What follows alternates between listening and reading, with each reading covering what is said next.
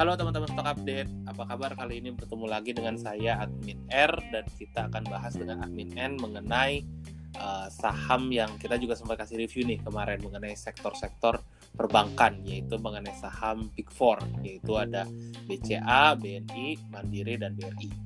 Kemarin kita sudah bahas mengenai performa kuartal 2-nya. Nah, saat ini kita akan bahas performa kuartal 3-nya bersama dengan Admin R. Halo Admin R.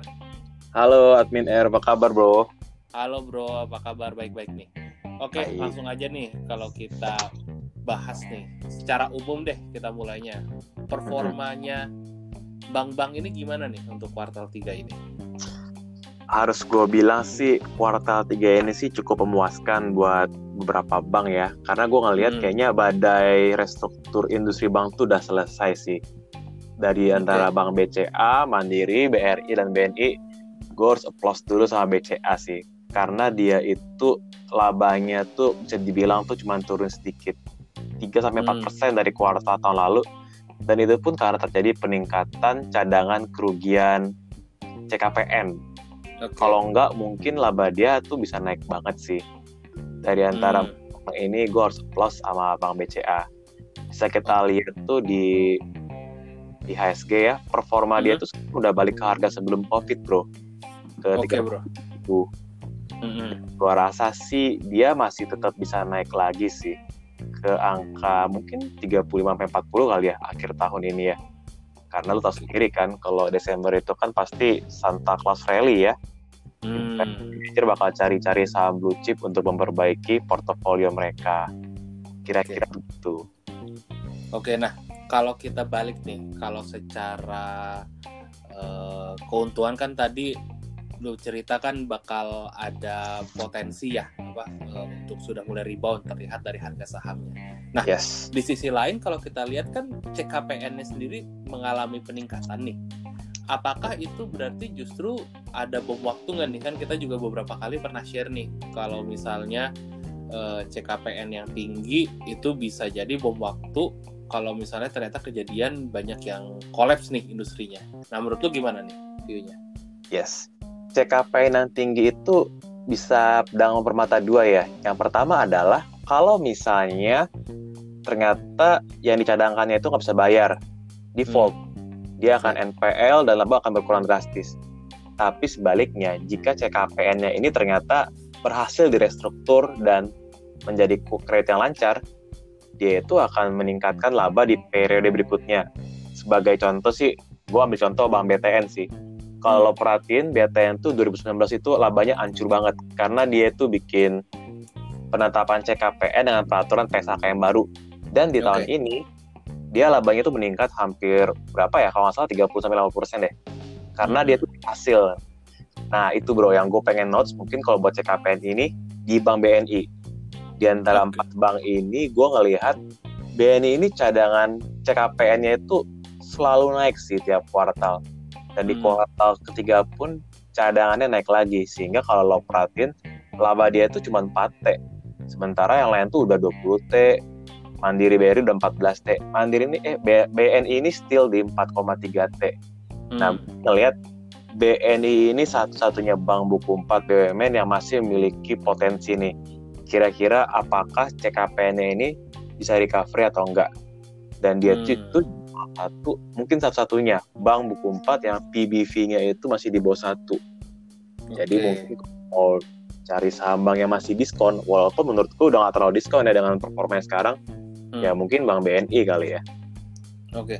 nah kalau kita bandingin nih kan kalau tadi lu cerita berarti BNI ini ada potensi lah ya bisa dibilang maksudnya CKPN-nya dia cukup tinggi dan semacamnya ini akan berarti ada potensi di next year uh, dia akan bisa ada peningkatan laba karena CKPN yang dicadangkan itu bisa dibalikan ke profit atau gimana sih bro maksudnya CKPN ini kalau boleh cerita?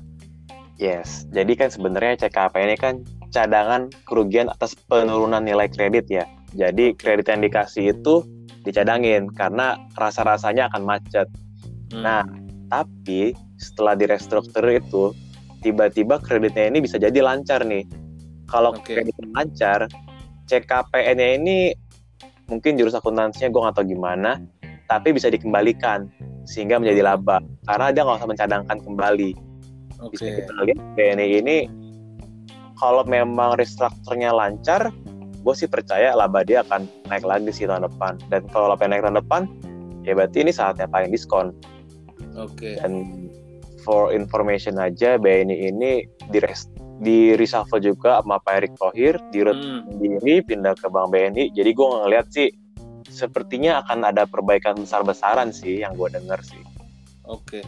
Nah, di sisi lain kalau misalnya ternyata CKPN-nya ini memang beneran macet, berarti BNI atau bank-bank lain ini tidak perlu untuk eh, apa menerima kerugian yang mendadak gitu ya di periode tertentu karena sudah dicadangkan. Seperti itu nggak maksudnya, Bro? Iya, tapi tergantung juga karena kan CKP itu kan bisa kolek 1 sampai 5 nih. Mm-mm. Nah, gue nggak tahu apakah persentase BNI ini koleknya berapa. Kalau kolek 3 bisa jadi naik ke kolek 4 atau ke kolek 5, kira-kira begitu. Oke, sip sip sip. Nah, kalau boleh eh, kita balik lagi kan kemarin kita pas kuartal 2 udah sempat bahas juga ya bro mengenai performa. Yes. Kalau secara umum nih di antara empat bank ini nih Big Four nih, lu sendiri lihat eh, mana nih yang masih punya potensi untuk eh, kita buy lah istilahnya. Iya sih. Gue sih gue sih ngerasa buat saham empat bank ini ya BCA, BMRI, BRI dan BNI sih sepertinya sih sudah nggak diskon lagi sih bro kalau boleh jujur ya. Hmm, Kalau dulu kan di kuartal 2 itu kita bahas Mandiri, BNI kan diskon kan ya. ya. Tapi sekarang Mandiri udah naik, BNI udah naik, apalagi Bank BRI. Jadi sih kalau boleh jujur, udah nggak ada diskon lagi di bank di saham perbankan. Nah, tinggal masalah ekspektasi harga nih bro. Di Hmm, sini sih kalau gue ngeliat bro, BUMN tuh menarik ya, banyak banget strategi-strategi seperti misalnya nanti BRI itu bakal akuisisi PNM, terus Bank Mandiri nanti bakal jadi holdingnya BRIS. Nah, hal-hal ini sih yang menarik sih bro, yang kira-kira akan meningkatkan value dari perusahaannya. hmm. BNI ada news apa nih bro kira-kira? Nah itu justru BNI ini kalau gue lihat sih newsnya masih belum terlalu besar ya bro ya. Paling Hmm. Masih direktur utama Bank Mandiri jadi direktur utama BNI. Just Hmm. it sih. Sisanya belum ada. Paling news dia adalah ya dia itu bank yang paling aktif cabangnya itu banyak di luar negeri. Ya. Kayak di Singapura dia dapat award sama di Europe kalau nggak salah ada juga deh. Oke. BNI itu aktif banget sehingga dia tuh DPK falasnya paling tinggi setahu gua dari antara bank-bank lain ya. Hmm. Berarti sebetulnya bisa dibilang yang menariknya dari tiga saham BUMN ini planning jangka panjang ya. Mungkin termasuk juga BTN ya dalam kasus ini. Memang kita masih belum tahu nih road master plan besarnya ya dari pemerintah seperti apa gitu ya untuk bank-bank ini. Karena pasti ibarat kata kayak mau dibagi ada kue-kuenya nih kan. Kalau tadi lihat Iya. kayak Mandiri yang holdingnya apa syariah BRI yang mungkin eh, aku pegadaian tinggal mungkin kalau ada news kita nggak tahu nih surprise-nya BNI ini mau ke mana gitu kan arahannya ya Bener. seperti ini. Oke. Nah, kalau misalnya kita cerita juga nih bro, di antara empat bank ini sebetulnya semuanya ini sudah recover atau malah masih belum recover atau sebetulnya malah udah melebihi ekspektasi dari lu nih kalau menurut lu? Kalau BCA sih jujur udah lebih ekspektasi sih bro. Hmm. Mungkin yang masih belum recover itu tinggal Bank Mandiri sama BBNI kali ya. Karena Hmm. Bank Mandiri itu gue ngelihat dia tuh harga normalnya mungkin di angka 8.000 atau 9.000 sama dengan Bank BNI. Karena kalau gue sih punya patokan simple tuh harusnya sih harga Bank BNI lebih tinggi dibanding Bank Mandiri. Seperti itu. Hmm. Itu pemikiran bodoh gue lah. Oke. Jadi mungkin sih kalau di antara bank buku 4 BUMN sih Bank Mandiri dan Bank BNI. Tapi lah lagi-lagi nih, menurut gua BRI ini tuh mungkin Pak Erick Thohir tuh punya banyak master plan deh. Hmm. Itu yang mungkin value Bank BRI itu bisa naik ke 4000 dengan sangat cepat sih bro. Oke. Ma Bank Mandiri maksudnya di sini. Iya betul. Oke. Ya kita juga berarti di sisi lain memang buat teman-teman di sini kalau kita lihat secara valuasi memang sudah mulai bergerak naik ya semuanya ya udah mulai fair price. Yes. Jadi memang saat ini mungkin buat teman-teman yang udah invest uh, seperti kita juga yang udah bergabung rumah saham perbankan ya kita tinggal uh, wait and see nih jatuhnya. Mungkin kalau yang masih ada dana mau average pelan-pelan ya jatuhnya mungkin bisa nyicil pelan-pelan kali ya karena memang kondisinya udah mulai bullish lagi nih untuk saat ini seperti itu. Dan kalau dilihat dari segi valuasi memang sebagian besar udah mulai mahal. Nggak mungkin nggak mahal ya tapi udah mulai lebih tinggi lah dibandingkan pandemi kemarin.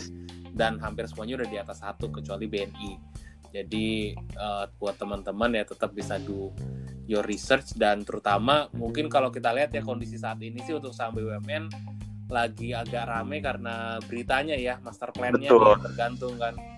Kayak mm -hmm. gitu kalau mendadak ada news-news atau mendadak ketahuan nih plan dari pemerintah mengenai sebuah bank atau sebuah BUMN biasanya itu bakal bisa gerakin banget harganya seperti itu kali ya iya kira-kira gitu bro betul Oke sip, thank you banget uh, Min En buat waktunya. Teman-teman juga terima okay. kasih sudah mendengarkan. Uh, keep like, jangan lupa follow kita juga dan uh, stay tune untuk podcast berikutnya. Thank you, bye bye. Thank you, bye bye.